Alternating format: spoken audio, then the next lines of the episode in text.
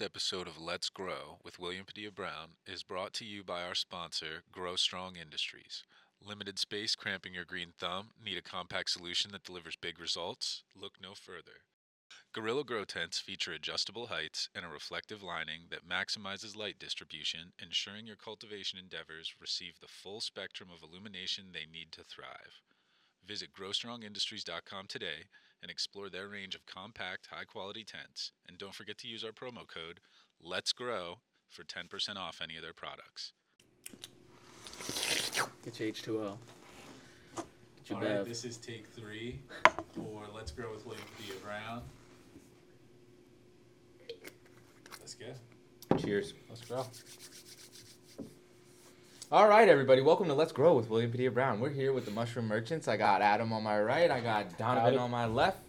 Um, and uh, yeah, these are the guys. This is our first certified uh, growers, uh, mycosymbiotic certified growers. So the first people that are, um, you know, qualified. We've checked all their standards. They've gone through our classes. Uh, we've seen how their grow goes. We've seen the outputs. We've checked the grading and everything. Um, and now they're growing cordyceps for us, with us, um, to supply all of y'all. Uh, so, you know, we're all here. We all love mushroom growing. I mean, shit, y'all are called the mushroom merchants. Yes, sir. Um, so we're here to talk a little bit about mushroom cultivation. But before we get all into it, how about y'all tell our crowd a little bit more about who y'all are, how we all got interacted, interconnected. Yeah. I'll lead us off. Yes, my name's Adam Roboski. I am a co-founder of Mushroom Merchants. I got into mushrooms through this guy right here, Donovan, uh, is my cousin. And yeah, I didn't really know much about mushrooms at all up until two-ish years ago. Um, I was a poker player for a few years, big into crypto uh, during the bull market. I had a couple businesses with my brother. And then Donovan came along one day and had the idea for um, starting a cultivation business. And Bro, wait, hold on. How old are you, bro? 26. When did you start playing poker? Uh, 18. 18. Is that when you were allowed to start playing poker? Or what? Yeah. Yeah, whatever. Yeah, like online poker on these like offshore sites. Um, but yeah, that was like my big thing uh, for many years playing poker. I still play to this day, not as much as I used to, because I cultivate mushrooms full time now. But yeah, so I, I literally knew nothing about mushrooms. Then Donovan um, mentioned Fantastic Fungi, the documentary, like two three years ago. I watched it and was just mind blown like many times throughout the documentary. So I was like, mm-hmm. man, this is something I need to look further into. And then he mentioned the idea of start, starting a business. And Johnny, my brother, and I were looking for some ways to make money at the time outside of crypto because we were like full time crypto space at this point. But the the bull market was over and markets were collapsing. So a lot of the money we had made, we had lost. And the businesses we had in the crypto space weren't nearly as lucrative as they once were. So we were like, man, we want to diversify somehow. We don't really have the skill set though to start a business in any other field. And then Donovan had the idea of starting a mushroom cultivation company. So we didn't know anything, but we just invested in him to kind of steer the ship for the first little while. And here we are, like two years later. We got a fully functional facility. I'm learning every day from from him and just from getting in there, doing the work, getting my hands dirty, and have just fallen in love with the space. Like it's it's literally a never ending rabbit hole of information you can get into when you learn about mushrooms, and it just connects you so much more to nature and your environment. It's a whole other side that, in like typical Western life, you're just so blind to, and it's it's just like a whole other world that's opened up. So I'm very grateful for for the experience of working in this field now, and uh, grateful to you for for the guidance and mentorship you've given us. And yeah, it's been a lot of fun. Um, so that was kind of my introduction to mushrooms. Now I'm full time with it, uh, just growing every day with with Donovan and and our family. His sister Talia is very involved with us. His mom helps Full us a lot. family vibe. Full Yes, family sir. business, yeah. So yeah, it's great. keep it. Yeah, that's, that's pretty much it. Yeah. So where's the seed, my G? Where where did this come from? Yeah, you seem to have seeded your family with the bug. Well, um, nature seeded me. You know, whenever I was 15 years old, I had a passion, as a lot of 15 year olds do, uh, for smoking weed, Hey, for lack of a better term. how about it? And we lived in Central Florida, all around large cattle pastures. And um, if you know anything about the mushrooms of the southeast United States, you know what I'm talking about. I'm just going to leave it at that. So I messed around, found some things out, and really didn't think much of it. But I moved back up here to central Pennsylvania, and a friend of mine, a family friend of mine, was running a hemp business, cultivating uh, hemp in my town. So I was, so I messaged him and I was like, "Hey, I'd like to come learn from you. I'd like to come interact with you a little bit." He invited me out. I trimmed with him, just did some stuff with him for the day. A year later, he's like, "Yo, come, come on, basically work full time for me." So I did that for about a year.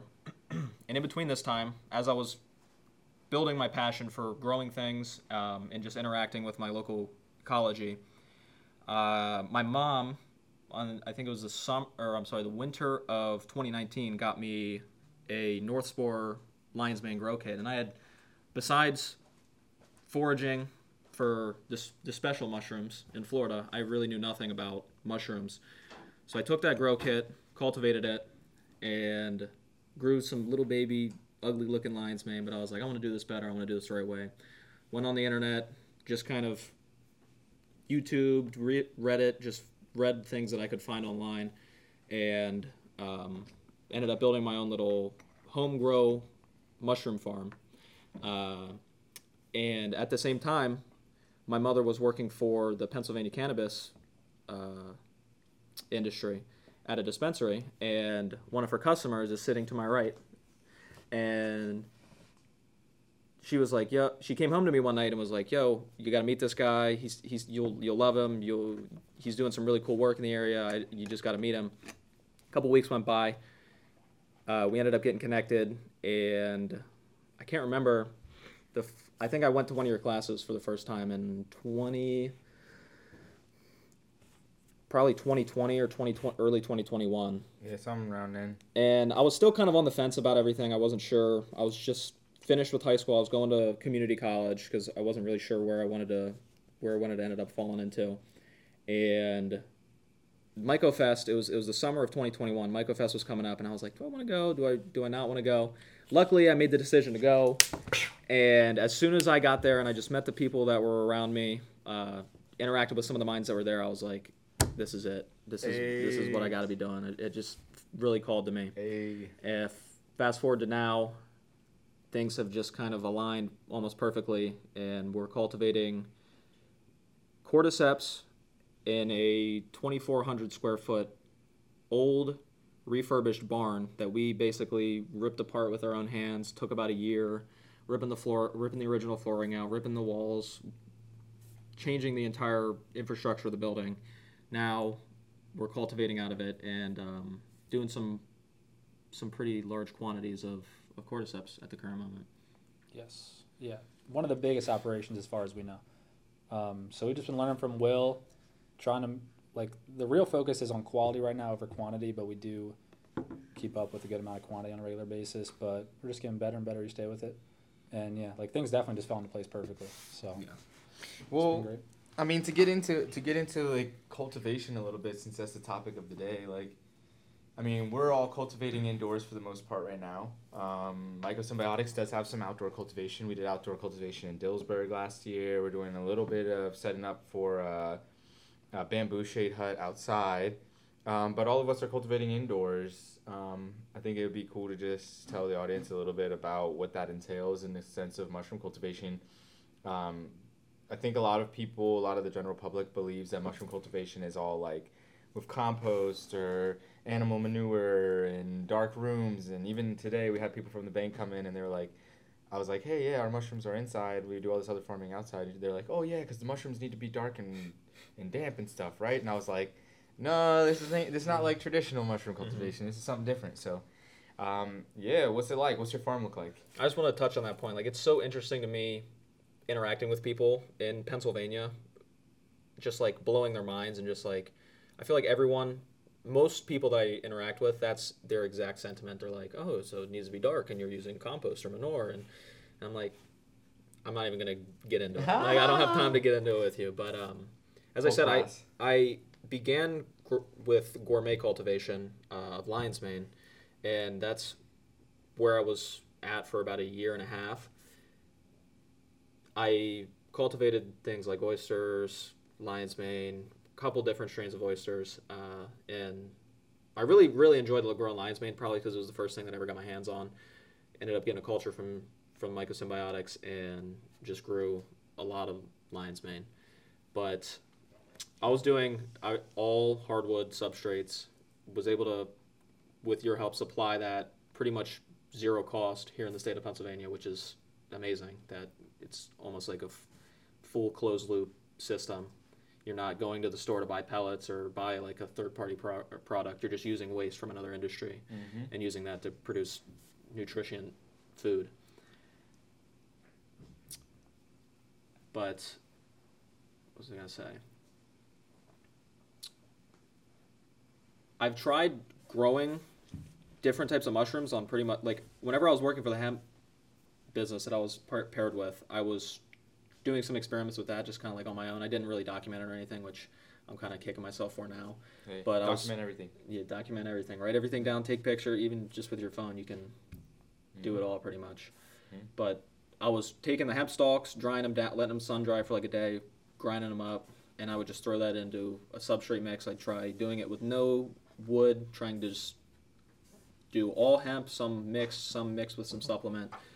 And What, grow mushrooms off of it? yeah, and Okay. I actually had some, a lot of those different strains that I tried, almost seemed to like the hemp more than it liked the the hardwood, which was really really interesting. Mhm. And a lot of those, a lot of the farmers around here, and I'm sure all over the place, were just taking their excess from their from their crop and just burning it, or just doing something to destroy it. So I feel like that's something needing more research or needing more uh, time put into it. Yeah, yeah. Back in uh, back in like probably 2014, 2015, I got sponsored by a uh, by a hemp company in Canada. They sent me a bunch of hemp herd in the mail, and I did some experimentation on growing mushrooms with it, and they just did incredible. They performed incredible, great yields, uh, great texture in the mushrooms, everything. Um, so I think there's a lot of space there, um, especially because the hemp industry and the cannabis industry is still going through prohibition and all sorts of interesting regulation, where so many people are ending up with like just throwing their hemp fiber in the field Mhm. um, at the end, or burning it, or going through some other weird Yeah. regulatory disposal process. Um, so I think that there's a lot of opportunity there. Um, but yeah, like getting back to it, like what what does your farm look like? What's an indoor grow look like these days? So our farm at the current moment, we're just doing cordyceps, and I elected to do that for a couple of reasons.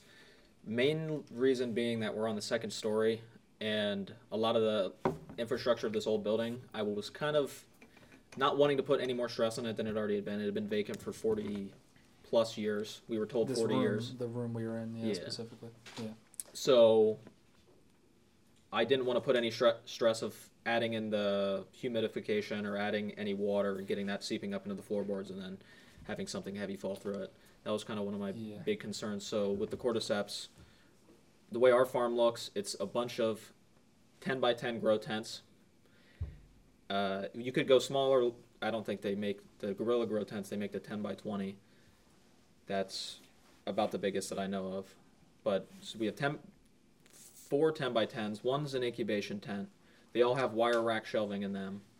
And we have like a separate lab room that we have just one 4 by 2 by 4 flow hood in. And that's pretty much it. We have rolling carts, which I highly recommend if you're trying to build out a farm or get things.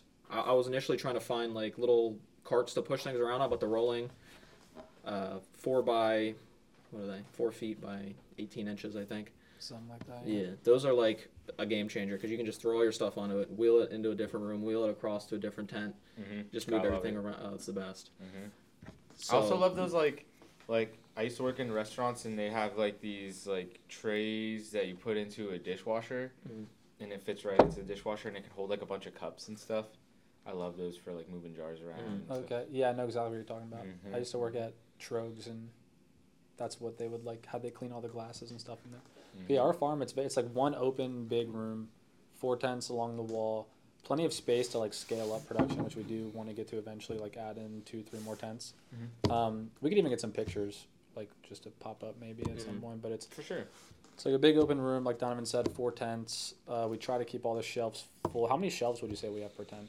Like, is it eight, There's eight per tent, eight per tent. Yeah. and some of them we've modded to be like they're five tier tents initially, but a lot of them we've modded to be like six or seven tier. Mhm. We don't want to over Shelf, you pack mean? them. Yeah. Yeah, yeah. Yeah, and we're getting eight to ten bags per shelf. So I mean, and again, why did you you you you, you explained briefly, but why did you choose to go with a functional mushroom? Why did you choose to go with cordyceps? Like just just for the sake of the integrity of the building, or Partial, yeah, I think that that was like my main concern. I, I was just really paranoid about that and something going wrong with the building. Also, the amount of substrate. We're on the second floor, so the amount of substrate that we were going to have to be moving Mhm. up and down those stairs. And I was thinking if we were going to do gourmet, we'd have to develop like a pulley system or an elevator system to get you know thousands of pounds of substrate up and down all the time. definitely operated on the second floor before, and it's it's def it's definitely an interesting dynamic for a mushroom farm. It's a challenge, especially Yeah. with the heat in the summer. That's one thing that we just recently implemented was uh, we have a central air HVAC unit, but we have split uh, duct units coming off of it directly into our tents. So we have found that to be extremely beneficial Mhm. with managing temperatures. And I'd even recommend that if you're doing it in an area that's prone to heat with just basically any strain of mushroom that's Just piping the HVAC. or piping anything. HVAC. If you're going to grow in tents, or if you're going to build a big grow room, pipe HVAC, pipe AC directly into it. Yeah. Because that's your, your temperature is going to be hard to fight, especially in the summers, unless you live somewhere really really cold. yeah, it can ruin your yields, which you obviously want to avoid as much as possible. That's why I like basements for uh, for, Yeah. for growing indoors. I mean, we're in a basement right now. It's great. It, it does keep a more consistent temperature. This one though, we have windows on the side, so it's cold as it's cold as ever in the wintertime out here, um, down here. Um, but yeah, so I mean, I've grown over like at this point like thirty five or so different species of mushrooms um, and figuring out which mushrooms you want to grow. I mean, I really think like that's what will help a lot of people stand out in the industry moving forward.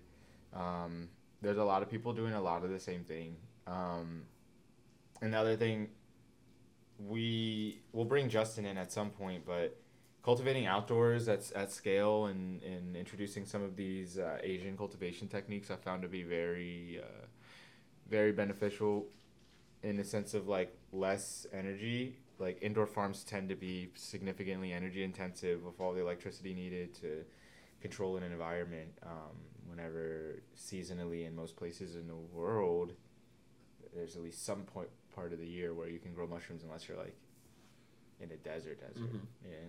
Um, where where indoor cultivation becomes more more uh, uh, viable. Um, so, uh,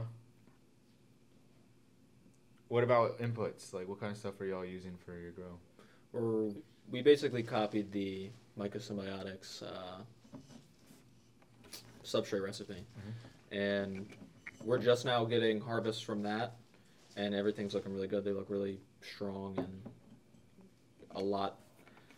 I don't want to say healthier, but there's more pigment in the mycelium and also in the fruiting bodies, and maybe probably even like a stronger smell coming off of them. What genetics are y'all rocking?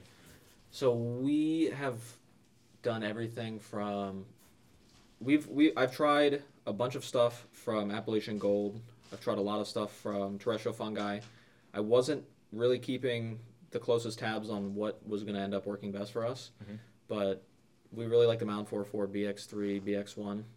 I think off the top of my head, I think that's Bro, that's I mean I- remember all that. Yeah. Dude. Yeah. I just picked up a eight different um, cultures, Mhm. and like all the names are like one digit off, and it's just like making my head explode. But the I, Mhm. the BX3, BX1, I believe, is like the main We gotta have nicknames for these things. Facts. Yeah, yeah. The that's the that's the one that I've found to yield really really well. Produce produces the biggest, best looking cordyceps in my opinion. Mhm. That is one that we're going to continue to run regardless of what we run next to it. That's going to be one that's going to constantly be in cycle. Yeah, the Hades from I believe that one's from Appalachian Gold. That one's really Fun nice, guy. too. We've had some yeah really good results with that one as well. I don't know the numbers and Yeah, Mount Four has definitely been our most consistent, and because initially we had a very basic substrate recipe, it was just nutritional yeast, tapioca starch, and um, Multivitamin. the yeah the, the multivitamin. So it's just very simple. But now we've updated. There's there's so much more going on. Selenium, activated charcoal, kelp meal, um, malt extract. So we have way more like the mycosymbiotic certified substrate recipe, um, and we haven't got analytics done since we've transitioned to the new recipe yet. But like Diamond was saying, it just seems like the mushrooms are much happier. Hey, we got analytics done. Yeah. Yeah. It was Yeah, yeah, pretty they were pretty fire. cranking. Like the only things we've Yeah. seen that were higher than that was cultivated on insects. So. wow. Um, uh, and we're about to be certified naturally grown on top of that. So like that, the recipe that we're utilizing is it qualifies for certified naturally grown, which is like, like a certification for regular small businesses and not multinational co- like Yeah. co-op uh, like like conglomerates Gotcha. really. I mean, like, like I mean, think about it. Like, the fact that we're getting these Chinese mushrooms and and they're certified USDA organic, and all these mega corporations that go through the USDA certified organic process, like, you can do it, but like for a regular business, it's pretty damn expensive and tedious and takes a lot of energy. Um, but yeah, we're working on getting our certified naturally grown. We should be complete with that by the end of next week. So that'll be pretty Nice. cool to have that done for cordyceps. What are the qualifications for that? Like, what would disqualify you from being able to get that? Um, using uh, any pesticides, herbicides, um, they have to do water tests to make sure your water's clean. They have to make sure that your farm is far enough away from anybody that's using pesticides or herbicides. Gotcha. Um, uh, and then they want you to have any organic, imp- uh, as many organic inputs as possible. Um, be have transparency about your inputs for any substrates that you're making. Um, and then as far as like putting the label on our products, as far as putting the label on our products, um, all of the other ingredients that's not grown on our farm has to be either certified organic or certified naturally grown for us to be able to like label our products as certified naturally grown. Gotcha. Okay. So all of our mushrooms, if they're grown with the substrate that they, we have to submit to them our substrate recipe and all of our sourcing, and they have to approve all of it. Okay. Um, so that's the same for our, our gourmets and our functional mushrooms. Um, and then they have to approve our water source, and then we can say all of our mushrooms are, are certified naturally grown. Um, and then from there on, just make sure we're using the right ingredients in our products. Um, so I think that would be a huge step up in just like validating to the community that we really stand behind what we say we Mm. what we believe in. Um, to the extent that we're letting like third party regulation uh, or uh, third party entities come in and verify what we're doing. Um, so uh, uh, maybe it's time for a break. Break time.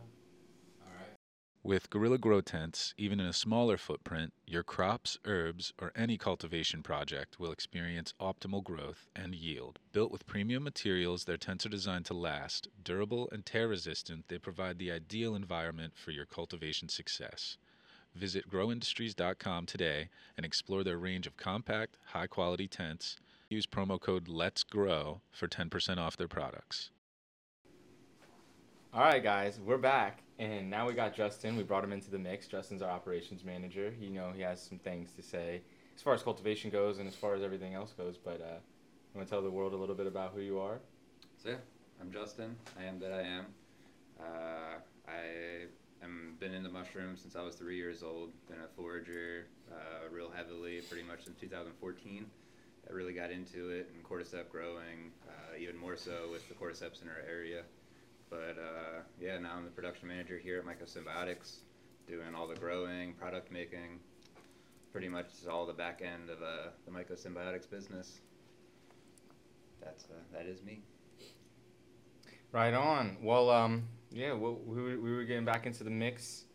Um, and we were having some fun conversations offline.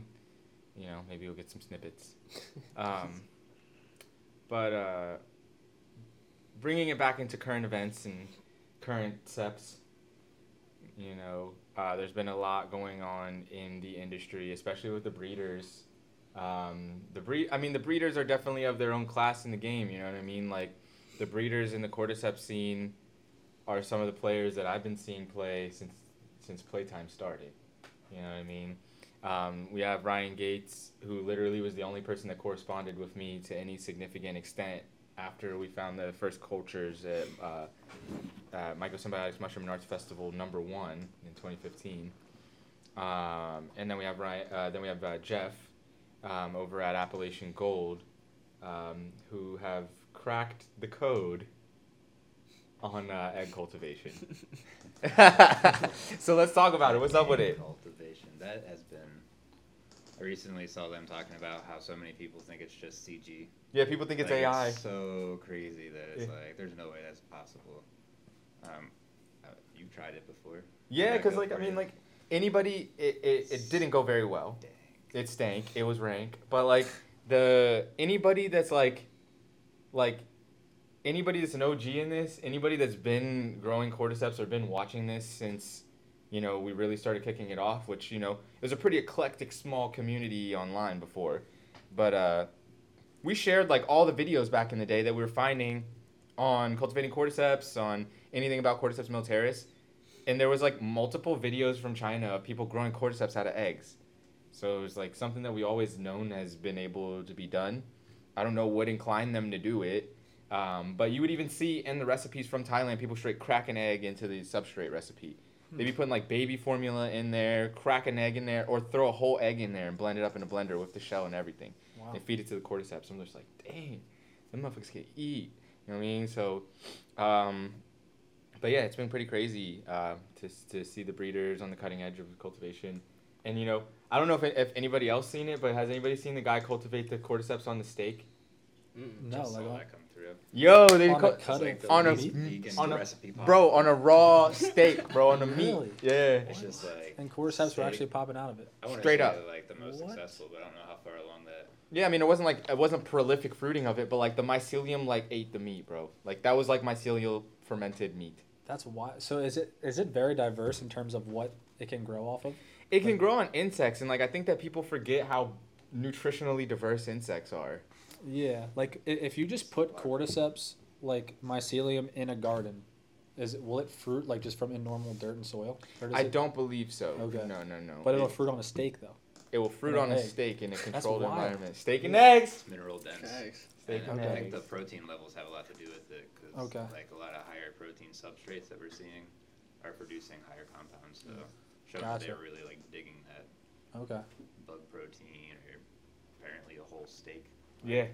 Nah, it's like it's it's it's uh this to me is like where will it go next in the sense of like like am I gonna have like a cordyceps fermented breakfast at some point? Like am I gonna have some like Oh. cordyceps bacon and cordyceps eggs You're In the morning. chocolate. and a little cup of cordyceps chocolate in the morning and just be like zoom, you know what I mean? Like geeked for the day. Um so yeah, uh getting getting back into the previous conversations though, I mean like I I, I do believe that Cordyceps militaris is some sort of like like I don't know, we talk about everything in nature has an ecological function and then cordyceps out here spitting out everything you need to make DNA and then making you horny. Talk about it. What does this mean? Well, so when we were cut for a minute there, Justin was mentioning how so cordycepin is like one of the main medicinal uh, compounds in cordyceps. but it's- Functional compounds. functional compounds, but it Hey. doesn't. So you were saying it's not. If you just analyze the mycelium of cordyceps, you'll find like little to no cordycepin. Uh, and But- adenosine, uh, guan, guanosine, uh, They'll be in there. or They'll be uridine, absent which as is well. something that isn't as high in the fruiting body. Okay. Uh, I'm just saying like the top five uh, compounds that we're finding in these mycelium extracts. Okay. Uh, so like uridine's traded off for cordycepin, so we're not finding nearly as much uranine in uh, fruiting bodies, but cordycepin now takes hits the top five range. So once you get to the fruiting body, and then well, because the idea, like when we were talking about how it's that's such a fascinating thing to me is how, like cordyceps, is known as like the Tibetan Himalayan Viagra, and then cordycepin starts to pop up in the mushroom as it's about to produce spores and like reproduce to a degree. Seemingly, And- yeah, yeah. and then that has an effect on human consumption as well. It's just kind of like a, that's just a crazy idea how like what is, Do we need to spiral into Repro- how we're being farmed? I mean, Yeah, it's it's like very much like, hmm, so it's good for our reproduction, and we just keep consuming them because it's good for production, and yeah. it's ecological procession. Yeah. Yeah. I mean, the also DNA preservation and stuff like that potentials, which like, like not only does it want reproduction, but like healthy reproduction for like Yo. continual um, generations It- it to survive. the, th- something that just sp- smacked me in the mind is like, all right, so you think we think about things for their ecological function, like one of the main goals in life is to reproduce so that your DNA is preserved and the story continues into the future and more information is held in the body into the future, um, complexifying the, the, next stage. Co- cordyceps is one of the mushrooms that will senesce faster than any other mushroom. It will lose its ability to produce fruiting bodies. Sometimes under a year even. I bel and and it's to my understanding that this is due to genetic degradation. So isn't it crazy that this mushroom is just producing a dumb amount of compounds to keep its DNA healthy, whenever it's like It itself isn't. so quickly space and time will ravish it if it doesn't shoot them spores out and like it's like I don't know. There's like there's a deeper conversation to be had here and like what is actually going on. Like same conversation that I've been like wondering with lion's mane. Like like and this is and like it's it's of human hubris to think it's only for us Mm-hmm. because there's other things uh, there's so many other functions in the in the environment. Even its host species that it's coming in contact with. I mean, it wants that. Like I'm saying, it's I want to say parasitic, but it wants that species to survive. It's a symbiotic relation. It's taking it over, but you know that might be a symbiotic relationship. It's also helping those species in that area. So with in their uh, DNA with the presence. With with cordyceps, cordyceps produces some compounds that are are detrimental to an insect but beneficial to us. So I've never really thought about it in the sense of like lion's mane producing like these compounds that are trigger or beneficial to our neurological system. But how would those compounds affect the host tree that it's on? Hmm. Like how do those what do those compounds do in interaction with the tree? Like is there some deeper conversation that we're not listening to? Yeah. in the sense of like what is the chemical interaction between the fruiting body and the tree because those compounds just like we said are in the mycelium what's it in the mycelium for if the mycelium's only in the tree Some bugs definitely detrimental to them, but other bugs they're dependent on for spore transportation and whatnot. Mhm. So what's their what's the benefit for the bug? Like it's eating it, but you know how much of those chemicals is that bug benefiting from in transition with that mushroom? You know. a lot of questions Yeah. Well, for for lion's mane, what are the main trees on, li- you'll find lion's mane on? it's very diverse Is it? Like, is it It's regionally specific. So we have a lot of uh, beech trees in this area. They okay? tend to like that, but you know deciduous, hardwoods, anything like that. i've seen it on Yeah. hackberry oak maple Well, yeah, I wonder like if the like if a mushroom or a tree is like filled with lion's mane mycelium, or there's it's like present to produce lion's mane. I wonder if like whatever fruits come from that tree are altered in any way, like in terms of the compounds inside of them. I mean, who who who knows and who's to say at this point? Like as above, so below, right? And we're seeing like horizontal gene transfer and organisms consuming other organisms, endosymbiosis, and all these kinds of things on like a small scale. Yeah. Um, like if it's as above, so below, like who's to say that the lion's mane living on the tree or the mushroom that's living on the tree or on the tree roots isn't in some way like, like, it's reductionist science to say that they're separate species it's reductionist science to say that that the amanita and the pine tree that that is associated with it is not the same thing. It's re- it's reductionist science is to break them down into two species. Like like it, then we start breaking down like all the gut organisms in our stomach and all the organisms on our skin. Like them motherfuckers don't got no life without us.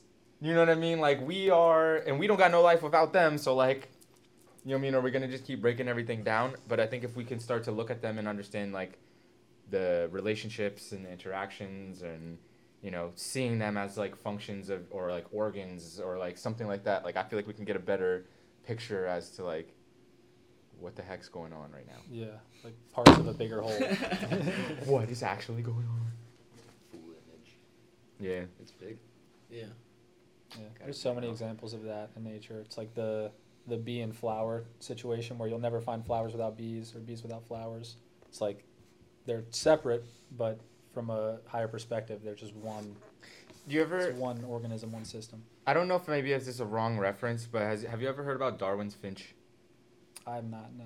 All right, Yeah. so like Darwin, I mean, like one of the the fathers of evolutionary biology, taxonomy, all this kind of stuff, um, was studying, I believe, in the Galapagos, um, where he found a flower that had a very deep, um, a very deep, uh, I don't know the technical term, like like insert where the where the pistil and all the sexual parts are down and all the nectar's down in the little reservoir. I don't know what the technical terms is, so excuse me, but he was like in order for this flower to look like this, there has to be a bird that the beak fits down into the bottom of it, or else this flower would not grow this way.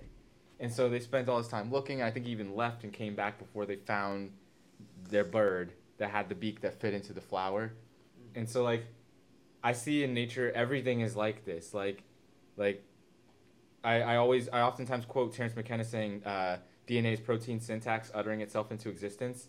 I feel like it's like a complex thing to think that like DNA is like a, is a living language. But why why does the oak leaf look like this pattern and the maple leaf looks like this?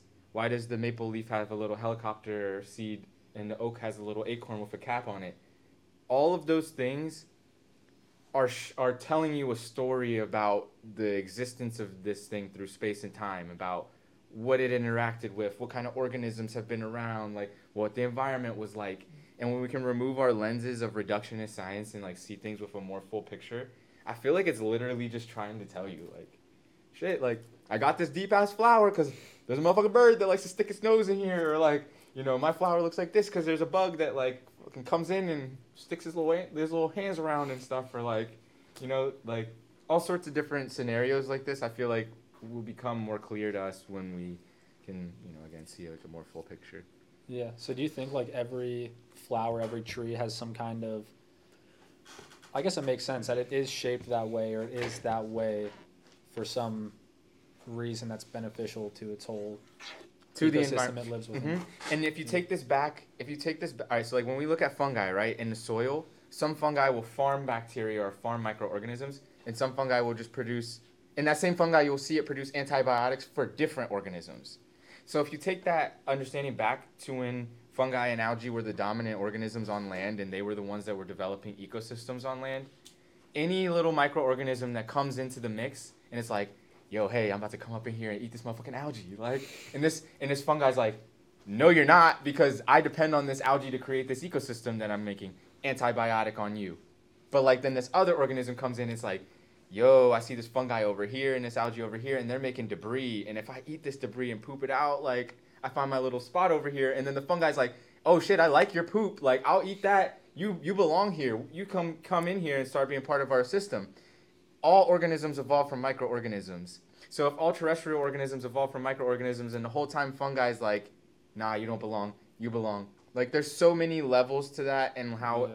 how environments evolved and like for that reason in my permaculture classes I, I have a segment called trees as ecosystem pillars because when you look at the tree as far as terrestrial organ as far as terrestrial ecosystems go it's like like for each tree there's a class of organisms that evolved around the things it drops or the fungi that comes up around it or like the environment that it creates and all that kind of stuff. So like to some extent you know there's some generalist organisms that are able to move through the mix of the different ecosystems but then there's a lot of specialized organisms that literally like lives in this one tree or lives in this uh, an association like with this one environment.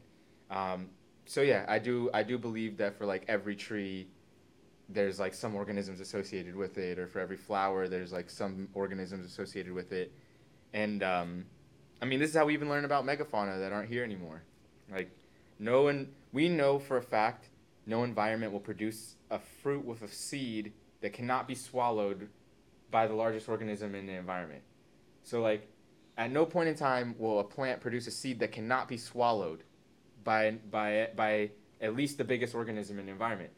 But there's avocados in place where there's nothing that can swallow an avocado. Mhm. We have the Osage oranges up here. Um, uh, and on a whole different note, we have the honey locust that has just giant spikes dangling off the side of it. Um, so we can look at these at these plants and and speculate and even understand about organisms that are not here anymore. And I think that this is really important considering 99.9% of life that existed on our planet is extinct. So like we can look at what we have left to see what was, you know, Yeah. once here. So you're thinking in most cases, like an avocado tree, for example, it exists in environments where there's not a large organism that could eat the seed of an avocado because humans have just planted them where they're not like native to, or because at one point in time there were Bigger animals. bigger animals that used to exist that could eat them. Have you heard about megafauna before? I kind of assumed like, uh, are you are you talking about like woolly mammoth type of? Stuff? Woolly mammoth or, were a type of megafauna, but there was a whole class of giant animals that existed here. like here. post dinosaurs. post dinosaurs, and then they most of them died off around the last ice age, so about ten thousand years ago. Okay. What are other examples other than? Giant sloths, dire wolves, short-faced bears, cave bears, uh, saber-toothed tiger, or saber-toothed uh, cats, Okay. um, uh, like, j- uh, I think there was like a giant ass armadillo type thing. There's Um, a Cape lion in Africa that was like there was twice rhinos the here. size of a normal lion. There was there was straight yeah there was giant rhinos here, um, a whole bunch. There's like a whole bunch of. I mean like you, I we could we should do a, a little deep dive on megafauna Yeah, at some seriously. point. But uh, but yeah, th- so there was there was uh, there was a lot of giant sloths in the Americas I've throughout never the heard Americas. of giant sloths. Yeah, Like- bro. Like a lot of those other ones I have heard of before at Mhm. one point in time, but never giant sloths. There was cave sloths. There were sloths that used to dig into the into holes into the ground. Like in South America, you can even s- still see like uh, uh, like fossilized caves that was just a burrow for a giant sloth. Like so, there's like Damn. yeah. Uh, I mean, imagine like the the. It reminds me of like the the badgers from from uh, from Avatar. Avatar. Yeah, but uh. I learned from the Badgers. hmm Is that- Imagine. Is that when they're traveling through that cave? And like, are you talking about In Avatar, dark? the, the Last Airbender? Yeah. Avatar. Yeah, Yeah, yeah.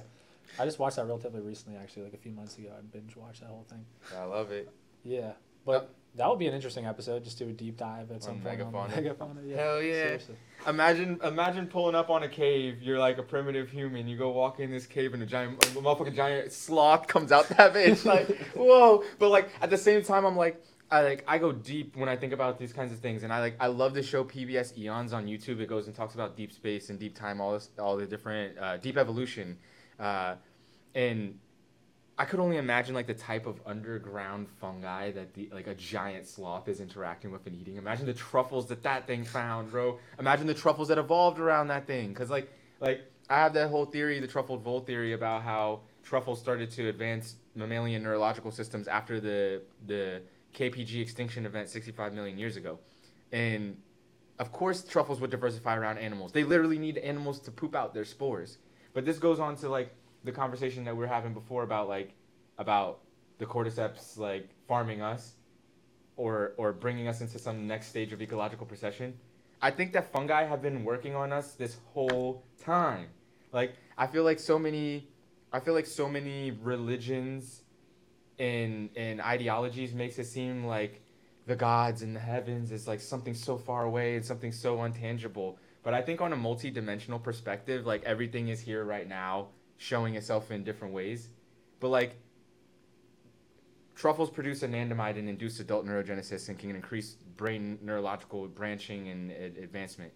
Um, then it goes into into Terence McKenna's stone ape theory about like psilocybin advancing our brains, and now we're in this moment where we know that we can utilize lion's mane to like literally generate nerves, and we're at the point in time where we can like, you know, decide how we want to domesticate ourselves with all of the things that we have at hand.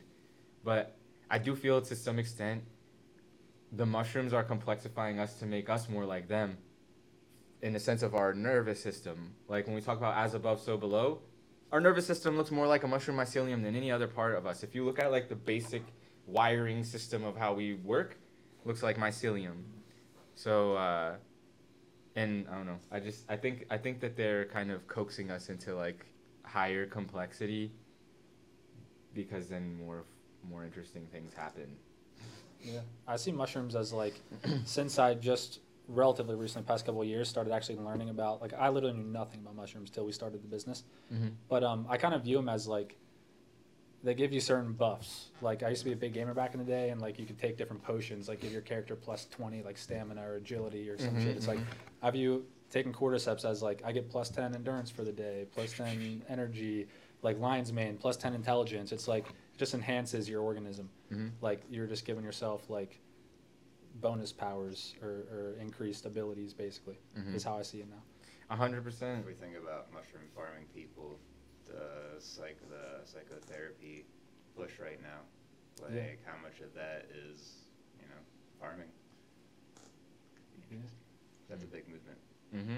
huge. Well, I j- like mushrooms are, they're becoming way more mainstream than any other point in my life. Still, plenty of people I talk to have no like, they just know portobellos, baby bellas, like the gourmet mushrooms you eat. But the medicinal ones, I mean, I feel like every single day, are becoming more just like known about and understood. And I think like Mudwater and and companies like that are definitely helping. Like people getting substitutes for coffee, and they're like, what are all these things? What are all these mushrooms that are in this thing? And what do these do?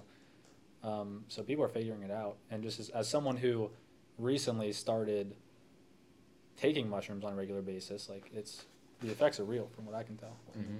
Yeah. And, and it, it, I think a lot of it has to do also with like efficacious doses. So like that's why we've been pushing domestic mushrooms and making sure that you know how much is in there, um, because a lot of people have been sold some Chinese powder at a low dose. And I'm not saying that the Chinese powder isn't efficacious, but I'm saying that you need a significant amount to feel something. You Mhm. know what I mean? Like, and not just that you need a significant amount, but you also need to be able to consume it on a regular basis to start to develop a relationship with it and understand how it affects your body and allow your body to like really experience, you know, the compounds. Um, so, yeah, I mean, fuck. We've been talking for mad long. Yeah. But I mean, I've never cultivated outdoors, so I really don't have much to speak on there. But um, take it away, Justin. Yeah. The only outdoor cultivation tech or uh, like background, I, I don't even have background in doing it personally, but um, I knew a couple people who had outdoor cube farms in Florida.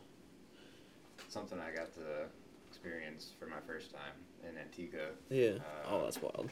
Yeah, so they don't really have written laws on psilocybe or psilocybe mushrooms at all yet. Okay. Uh, so, one, it's found native, and two, you can just grow it. So, I saw some in just like some pans outdoors, just growing outdoors in these little pans. And it was like a secondary thing because the grower already did uh, uh, golden oyster, not golden oysters, but pink oysters. Okay. So I just had like crates of golden o- or pink oyster bags, and then just like little trays sitting off to the side of all these. Do they like, did they wild have found like um psilocybe. did they have like dispensaries or retail shops or was it all just like you just have to grow your own? There's there's no law against growing your own, but you can't like commercially sell it. Um, I don't. I don't think. I don't. I mean, it's not in the laws, so Yeah. probably That's what- both. Yes. Okay. Um, but you didn't there's not any. many people doing it. It's not in the culture. I feel like most of all of that island is very much like even the pink oysters are just going to resorts or to yachts Oh. when they land. Okay. Wow. Very much tourist driven type thing. Still an educational thing that needs to develop in some of those areas of like because their culture's not really grown around mushroom consumption. Mm. Yeah. So that, that, that part needs to be built in some of those areas. But uh, yeah, I got to experience that. I was like, dang, you're. And around here they do it too, um, just like patch wood patch growing Mhm. of psilocybe mushrooms. But yeah, I got to play around with uh, trench grows with reishi and maitake mushrooms, where you just dig the logs right into uh, the ground with some, some decent irrigation and drainage and uh, like sawdust on top, and you just cover it. And it's seasonal, uh, like a lot of the outdoor mushroom growing is. But it, when it comes in, you're talking like easily one run where you just put 30 blocks in, you can get 300 pounds. Damn. Just because of the momentum that it can get through the season and everything that it's feeding off of, as opposed Yeah. to just growing off of a block. Mm-hmm. So you can get a lot of mass, and it's, sometimes you know because of the nutrients and how it's built up, you can get two, three flushes in a single season just because it's fruiting off regularly. Yep. Um, straight to like a bamboo hut type system with a shade cloth that we did, um, and I think it finished up like 30 foot by 16, a lot larger than I originally anticipated. What are you guys gonna have in there? Are you gonna have logs? Uh, so I, I did that for four years in uh, at my dad's property in Dillsburg, Okay. um, and we did mostly blocks in there. A couple of shiitake log blocks Gotcha. as well, um, and just rotated grow because that was my only way to grow mushrooms for a little while. So I had to be a little bit more on the dependent side of just like making sure the blocks fruited on time. Um, yeah, but just doing like the peg growing, where now it's just like holes and substrate, uh, and just like capping it with beeswax or whatever. Okay. Um, that's like the longest way you can keep your mushrooms growing outdoors. Um, but it's seasonal dependent. Another one of those. So we did a lot of uh, block grows. We grew anything seasonally. Uh, even during the winter time, we were growing enokis outdoors and lion's manes. And in the summertime, we grew the Ischnoderma resinosum, the the resinous polypore mushroom Cork of the woods. which is Mm. crazy. Its seasonal mush. Its season is like after the first snap, so it likes like that 45, 37 degree temps. So it was like 101 degrees. I think was the hottest day. It was just chilling out there, and that thing was just pumping. So Pretty wild. yeah, Yeah. kind of unique Novel. what you can do. We're in an area where we're allowed to just, or we can just grow outside. And not have to worry about watering a whole lot. Temperatures, humidity kind of range where we're if they need to, in like this temperate seven B zone. So it helps a little bit to have that at our hands. I can imagine like some places they're a little more desertified.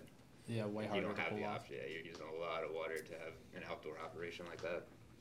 But we got that benefit. Uh, I recommend it if you do. It's just Yeah. Cordy's a little different. Cordy Yeah. growing outdoors. It'd be a little tricky. They do it in, in some South Pacific countries, and I have no idea how. What do they grow on? Brown rice still? Mhm. Just In outdoor jars. setup? Oh, Uh, okay. Put Yeah, I got a picture in one of my presentations, like like, growing them in jars with like sided. yeah, with like- like plastic wrap on top instead of lids. Well, how warm does it get? South Pacific is pretty damn warm. Yeah, I was about to say. Yeah. I'm surprised that they don't have issues with Bro. calcarisporium and That's why I started growing hot when I was younger. Cooling slash heating, maybe. yeah, It's like similar. yeah, Yeah. it could be. I, after I knew they were growing in, in the hot countries, I was like, oh, they probably like it warm. They grow in the summer. Little, little did we know, the ground temperature. Yo, it's all about that. It's always the same.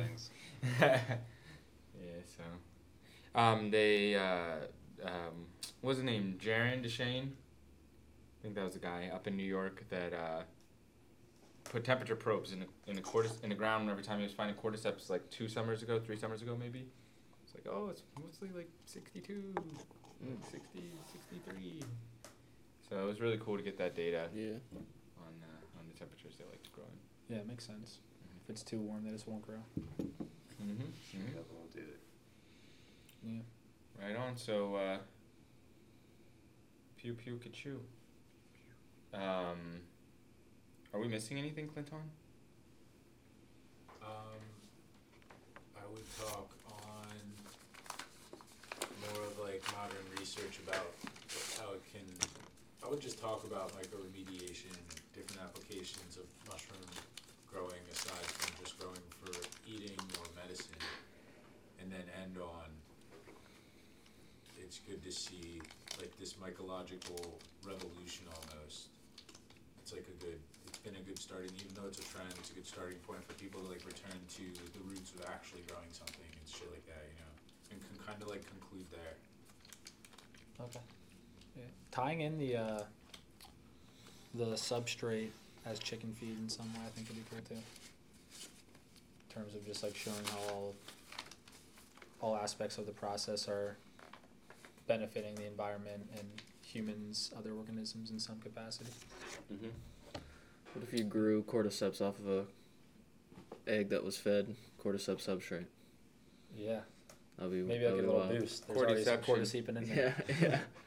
Cordyception. third, you know, like third generation egg, fourth generation egg. Just keep it going. The egg stuff is wild. Yeah. Have you guys ever played around with that, like putting cracking an egg in your substrate and like just mixing? I it all played around with there? that stuff early on when I was doing my first experiments back in like 2016, 2017. Every one of my recipes have had way too many ingredients. As long as I can remember. Never done them simple, just like Just egg or milk type Mhm. text. Yeah. nutrient it up. Back in North Carolina, one of my guy, one of my homies put it on like goat milk and rice, and it worked out pretty good. Okay. Um, but yeah, yeah. So uh, we've been playing around with this research project for Jefferson University. I'm actually supposed to go over there tomorrow on uh, mycomaterials. You know, been playing around with that for a couple years. There's a lot of people that are getting interested in mushrooms now for other things beyond just farming and fruiting mushrooms. Um, there's so many reasons, other other reasons to grow mycelium. Um, any any new things y'all have seen that's uh, caught your eye? Mm, we got mycoremediation's huge. Um, heavy metals, not grown for eating, but actually just like absorbing heavy metals for like urban areas. Um, might be something that we might experiment even on this property here, uh, as it was, you know, originally built 1930s, a lot of uh, lead type stuff in the soils, and we're trying to farm this out eventually. So, be interesting if we can get some like head lead heavy action going in be able to see that revert. Uh, we got chickens on the property now, um, in urban farming with chickens, lead paint, and everything's a tough thing to do. So, um, definitely something that we're interested in seeing uh, a little more studies on and see if we can get our hands on some of that so we can push that a little bit ourselves. But uh, heavy metal remediations is a huge thing that's starting to come out. So Yeah, heavy metals is the toughest one um, since they can't be broken down. Uh, it's it's more of like an accumulation game. So uh, I think I think that I mean with all of the minds that we have and quantum computers and AI and everything like that, I think that some kids are probably gonna figure out like tech for the mix. for uh, accumulating and like freaking like magnetic resonating like heavy metal particles out of biomass or something. You know what I mean? Like something's gonna come up soon.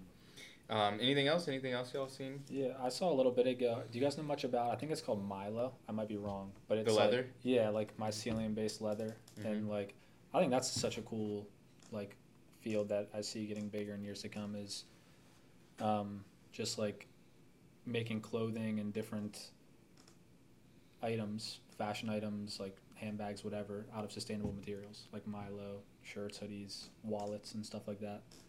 I don't know much about it in the YouTube video I watched, but um, seems like a very promising application for for mycelium.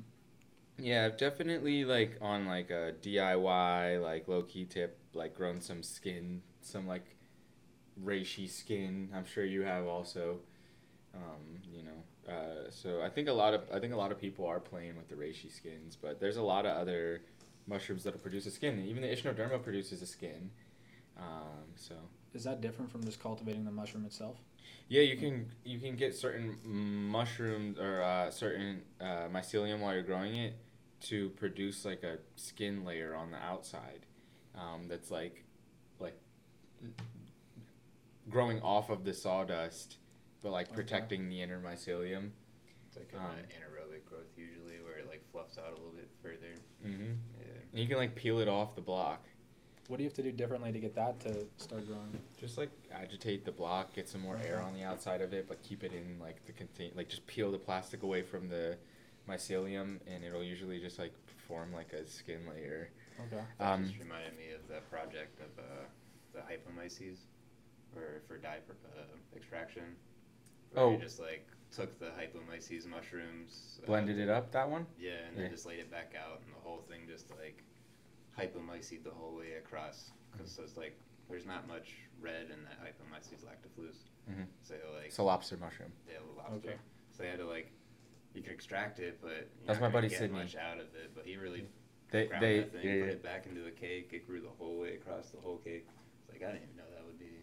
I mean, that's hypomyces for you, I guess. But Yeah, like I mean, so have y'all? just like dye extractions that are huge? I mean, we saw the price on those uh, indigo milkies, or Mhm. no, no, the uh, blue chanterelles. The yeah, the Polyozellus multiplex. Not for eating. Like they're not great. They're okay, but they're not great. The price was all for that blue dye. Mm-hmm. And Wow. I mean, it was it was pretty. Yeah, it'll even just dye your your whatever basket you have blue. Cooking it, the butter just like blued out. Mm-hmm. Pretty. But yeah, the um with the lobster mushroom, if you get a lobster mushroom and you cut it in half, it's all white in the middle.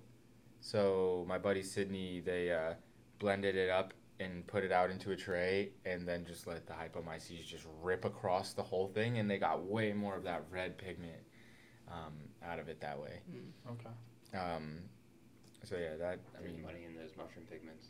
bro, I think at this point, like, like if you can just like, if you can, if if that's how this works, and this summer when we go pick some lobster mushrooms, I say we pick, I say we pick all of the other russulas, all the lactifluus.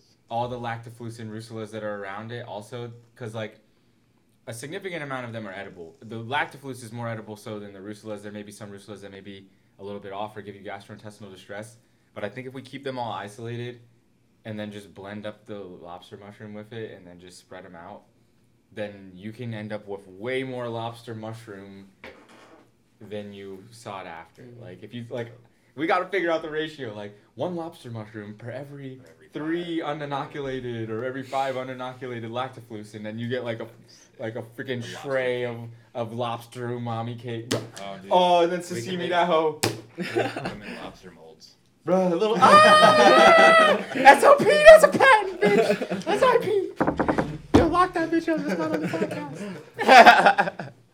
Bro, that's not That's on the hilarious. podcast. Like, hold the fuck up, bro. Like, what are we talking about? That's something.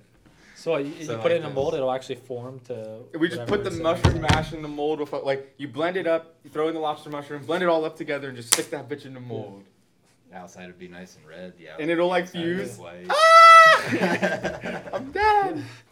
I'm, like, I'm alive, thinking of like um, like the pan that Golden Girls had hanging up that was just like the whole ass lobster. Bro, bro, and then freeze it and then sell it across the United States as frozen lobster mushroom, like, for thirty-two vegan. Yeah. For like a fucking, Yeah. you know how they sell cheaper those? Some lobsters. You know how they sell those like fake turkeys for vegans for Thanksgiving? Just like Shape. Yeah. yeah, lobsters. like the fake lobster for like. Are they called lobster mushrooms because of the color and and They like, smell fishy, texture. and it yeah. It's very much like a gooey, fleshy, red. Okay, but white. it's not. And it looks like a teeth. lobster claw. Oh, does it? Okay. Everything about it, man. It's Gotcha. really- Yo, what's his name? Rogan got Jamie, bro. We gotta get we gotta get Jamie over here to be Jamie. Yeah, just pull something up.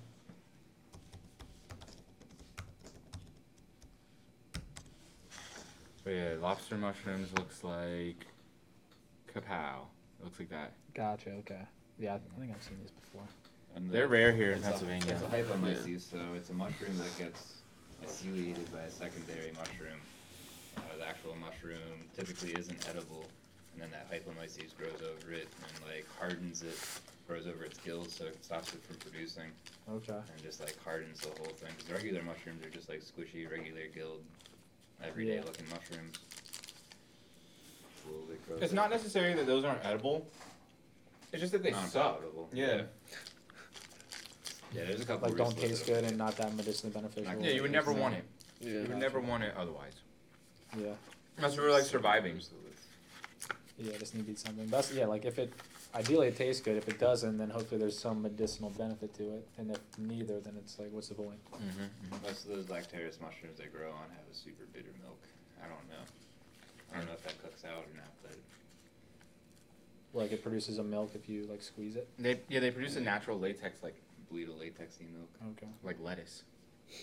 Gotcha. Um, Yeah. Anything else as far as uh, cutting edge myco innovations? nah, Heard about I it. mean like it's I mean I think Y'all see all of about this that is like electricity thing going on. oh with the algae.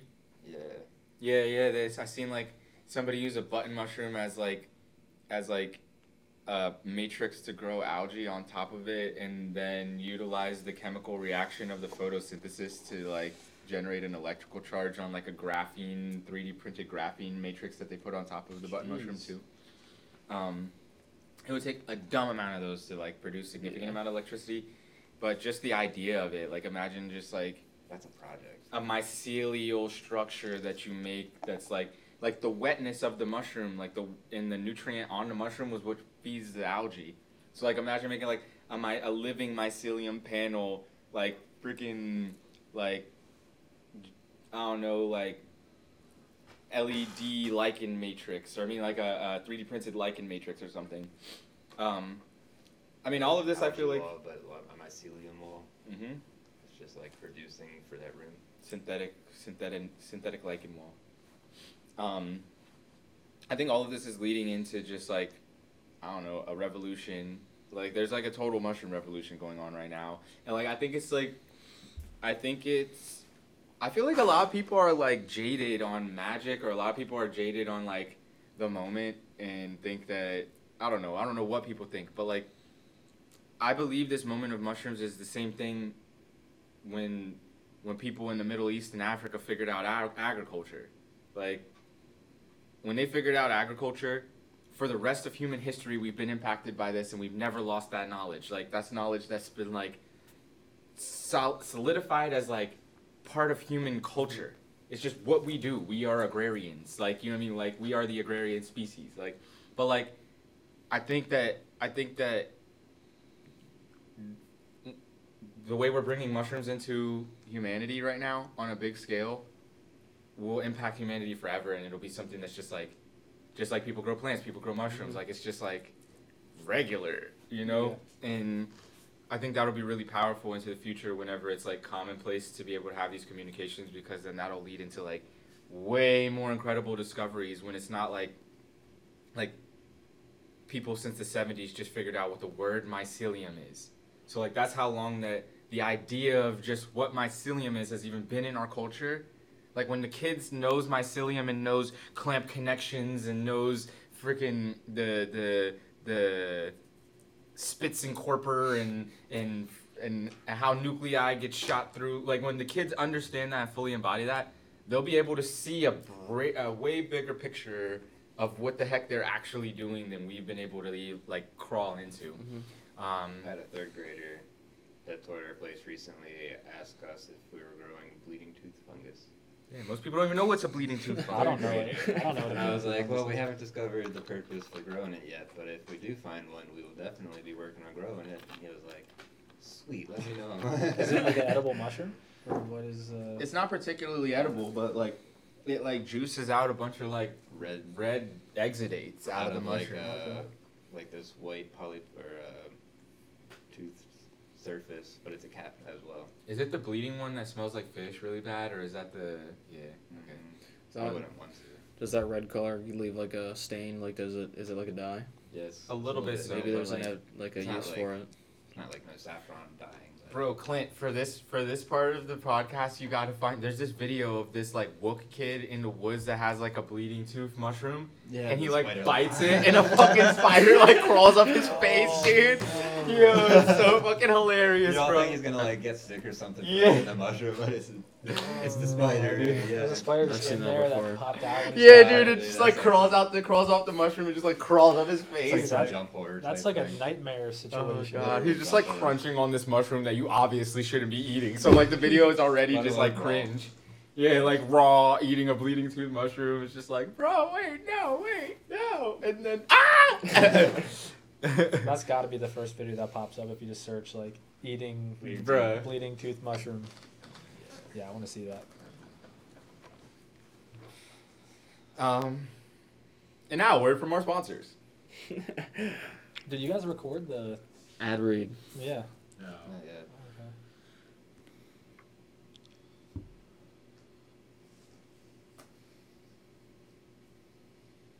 Um, give, uh, give me, Will, can you give me like a, an alright, it was great having you guys for this first episode of Let's Grow with yours truly, William P. Brown. We're gonna thank you guys for coming on, but something like that, you know what I'm saying? Yes. A nice outro. Yeah. Bro, like it's like I'm like typing in kid eats bleeding tooth mushroom. Like anybody on the internet knew that that was a Yeah. bleeding tooth mushroom, bro. Like Oh, so yeah, they're not gonna. Even... oh, here we go. Here's the kid. I found it. This is I think I've seen this before. Devil's tooth. Yeah. Yo, why is the Wi-Fi booty right now? I've seen it. I don't know. Okay. I've had my desk. On this mushroom right here. He's like already licking his lips about it. I'm really about to eat this shit. Don't mind me though. Heard it was inedible. This motherfucker's a whoop, bro. What does a wook mean? And I don't know what inedible means. He's spun. Like he's done a little bit too much. That's psychedelics. Ah, gotcha. Looks like Amanita. That does not leave A strawberry syrup. At all. Did you say Amanita strawberry syrup? Yeah. Look at all that spice you brought with it.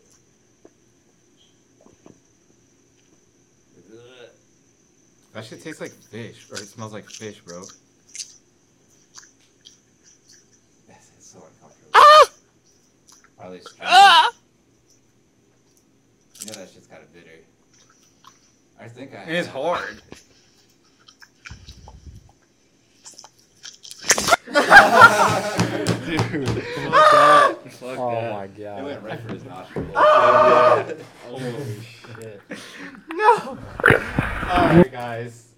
Thank you for joining in. Let's grow with William Padilla Brown. We've had Adam and Don, and Justin's gonna be around, you know.